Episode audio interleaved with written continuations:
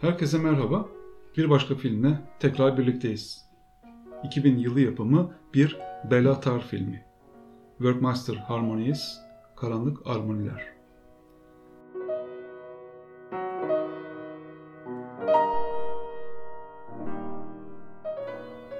Macaristan'da bir kasabadayız.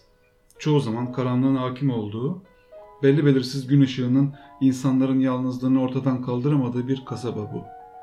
İnsanlar gündüz meydanda toplaşıyor, birbirleriyle hiç konuşmadan öyle dikiliyorlar. Geceleri ise kasabanın tavernasına toplanıp kör kütük sarhoş olana kadar içiyorlar.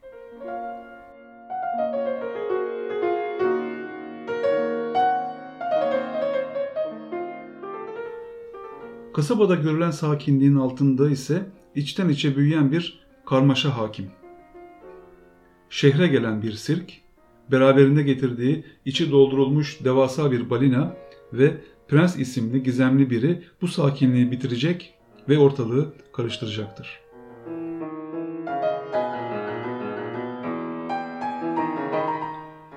Bütün bunların arasında ise kahramanımız tüm naifliğiyle olan biteni bizim için gözlemler. Film yaklaşık iki buçuk saat sürüyor ve sadece 39 çekimden oluşuyor ki bu 39 çekim genellikle filmdeki aksiyon başlamadan start alıyor ve aksiyon tamamlandıktan sonra devam edip öyle bitiyor. Sokakta yürüyen adam görüntüden çıktıktan sonra dahi size sokağı göstermeye devam ediyor Tar. Çekim süresinin ortalamasını aldığımızda bu bize her çekimin ortalama 4 dakika sürdüğünü gösteriyor. Herhangi bir Hollywood aksiyon filminde bu süre saniyelerle ifade edilir. Örneğin Bourne üçlemesinin son filmi olan Bourne Ultimatum toplam 105 dakika ve 3200 çekimden oluşmuş. Yani her bir sahnenin ortalama süresi 2 saniyeden daha az.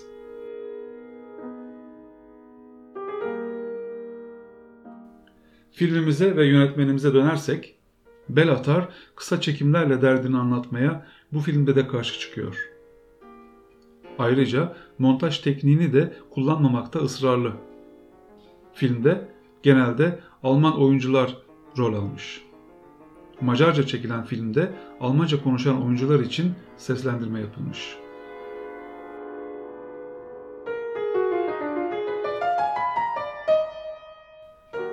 Filmimiz 2000 yılı tarihli olmasına rağmen hiç de günümüz yapımı gibi görünmüyor. Bunu film siyah beyaz olduğu için söylemiyorum. Sanki çok eski teknolojiyle yapılmış, kontrastı yüksek siyah beyaz görüntülerden oluşuyor film. Yaklaşık 10 dakika süren ilk sahnede izbe bir birahanede işçi olduklarını düşündüğümüz adamların dünyanın ve ayın güneş etrafında dönmelerini ve güneş tutulmasını canlandırdıkları bir dansı görüyoruz.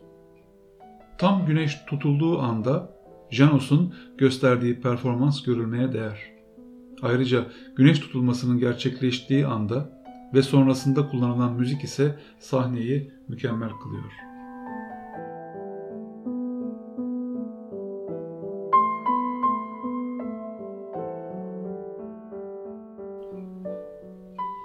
Filmimize devam etmeden önce biraz yönetmen hakkında bir iki söz etmek isterim. Yönetmenimiz Bela Tar veya Macar dili kurallarına uygun söylersek Tar Bela.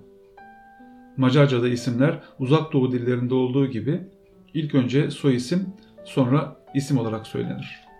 O yüzden Belatar'ın ismi filmlerinde Tar Bela olarak geçer. Belatar 1955 yılında Macaristan'ın Pex kentinde doğmuş. 22 yaşında çektiği ilk filmi Family Nest, aile yuvasından sonra Budapeşte de film okuluna devam eder ve okul bitirme çalışması olarak 1982 yılında bir Shakespeare uyarlaması olan Macbeth'i çeker. Bu televizyon filminin en önemli özelliği ve Tar'ın sonradan çekeceği filmlerin işaretini taşıması bakımından söylersek toplam iki çekimden oluşmasıdır. İlk çekim 5 dakika, ikincisi kesintisiz 67 dakika sürer. Sonraki yıllarda çektiği filmlerin ortak karakteri her zaman uzun plan, kaydırmalı sekanslar ve uzun monologlardan oluşmasıdır.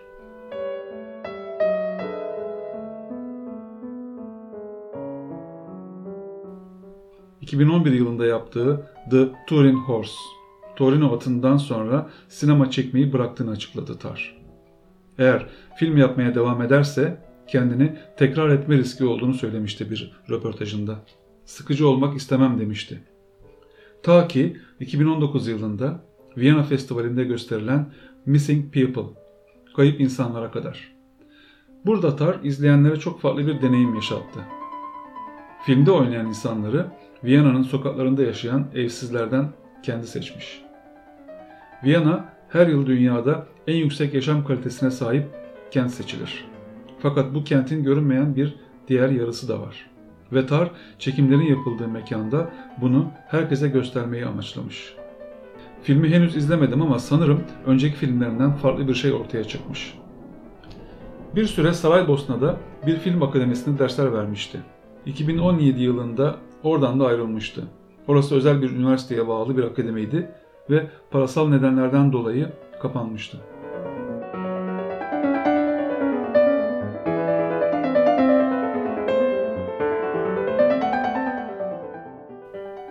Amerikalı yazar Susan Sontag, Bellatar'ı filmleri normları kahramanca ihlal eden bir yönetmen olarak tanımlamış ve 1994 yılı yapımı o ünlü 7 saatlik Satan Tango filmi içinde bana ne mutlu ki ölene kadar her sene en az bir kez izleyeceğim bir film var artık demiştir.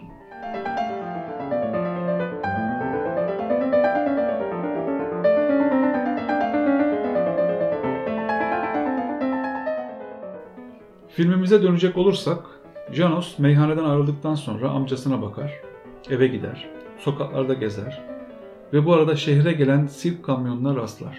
Sabahın erken saatinde dağıtılmak üzere gazeteleri almaya bir atölyeye gider ve sonra gazeteleri kapılara bırakmaya başlar. Amcasına tekrar uğrar ve amcasının yine Tar'ın o çok sevdiği ve çoğu filmde kullandığı uzun monoloğuna bu sefer bir ses kaydı yaparken denk geliriz. Kaydın konusu ünlü Alman müzik teorisyeni Werkmeister ve onun müzik ölçülerine ait teorileri hakkındadır.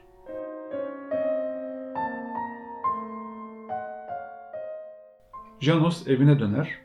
Amcasının eski karısı onu ziyaret eder ve ondan amcasıyla konuşup şehirde ayaklanmak üzere olan insanlarla konuşması için onu ikna etmesini ister. Janos amcasına geri döner ve daha sonra ikisi birlikte sokaklarda yürümeye başlarlar. Onun ve amcasının yolda yürürken gösterilen yakın çekim Bana Tarkovski'nin Stalker, İz Sürücü filminde üç kişinin raylar üzerinde yaptıkları, içinde yaşadıkları zamandan bağımsız çekilen o muhteşem planı getirdi.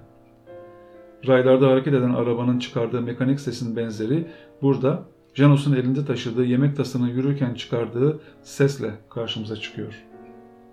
Tar'ın Burada çektiği bu ünlü yürüme sahnesi Amerikalı film yönetmeni Gus Van Sant'a ilham vermiş ve iki yıl sonra Gary filminde Matt Damon ve Casey Affleck'in çölde yan yana yürürken gördüğümüz yürüme sahnesini çekmesine sebep olmuştu.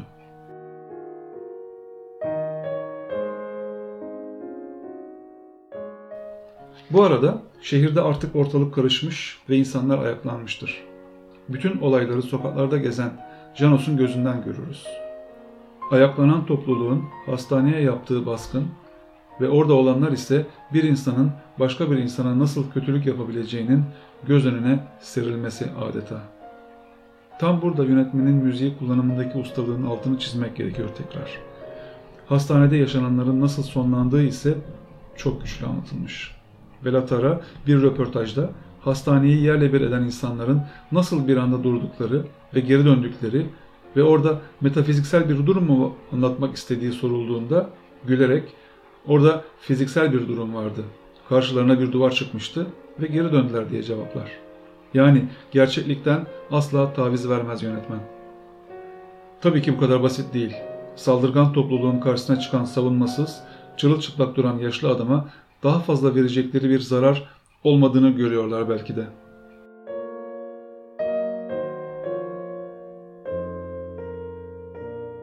Tar filmlerinde insan kadrini, onurunu anlatmaya çalıştığını söyler.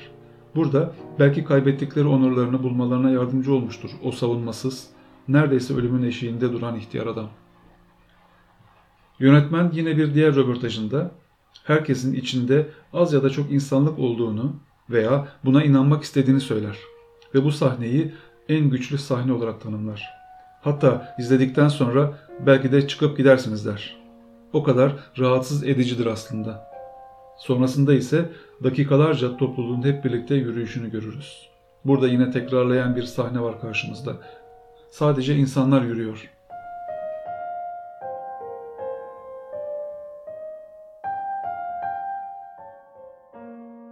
Tüm bu olup bitenler Janus için hiç iyi olmaz tabi. Filmin sonunda onu bir akıl hastanesinde yatağında otururken buluruz.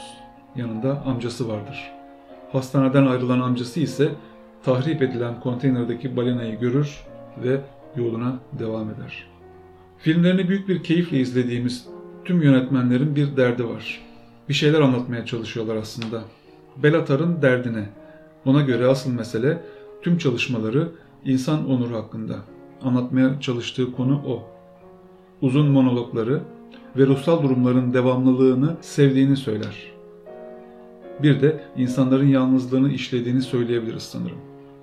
Bunu yaparken de kendini bir sanatçı olarak görmüyor ve Jean-Luc Godard'dan alıntı yaparak gerçeklikten uzak olan duyarlılığın tırnak içinde sadece sanat üreteceğine inandığını söylüyor. Kendisinin sanatçı olarak tanımlanmasını ise büyük bir tehlike olarak görüyor.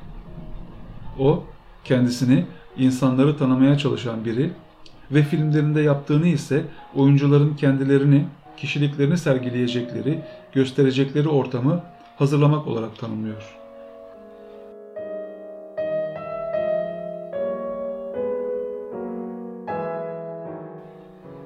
Karanlık Armoniler izlemesi çok kolay olmayan bir film. En azından benim için öyle. Fakat Tar'ın daha önce 1928 yılı yapımı The Passion of Joan of Arc, Jean d'Arc'ın Çilesi filmi için söylediğini ben bu film için tekrarlayabilirim sanırım. Saf bir film, Karanlık Armoniler. Sinemanın saf hali. İzleyin bence.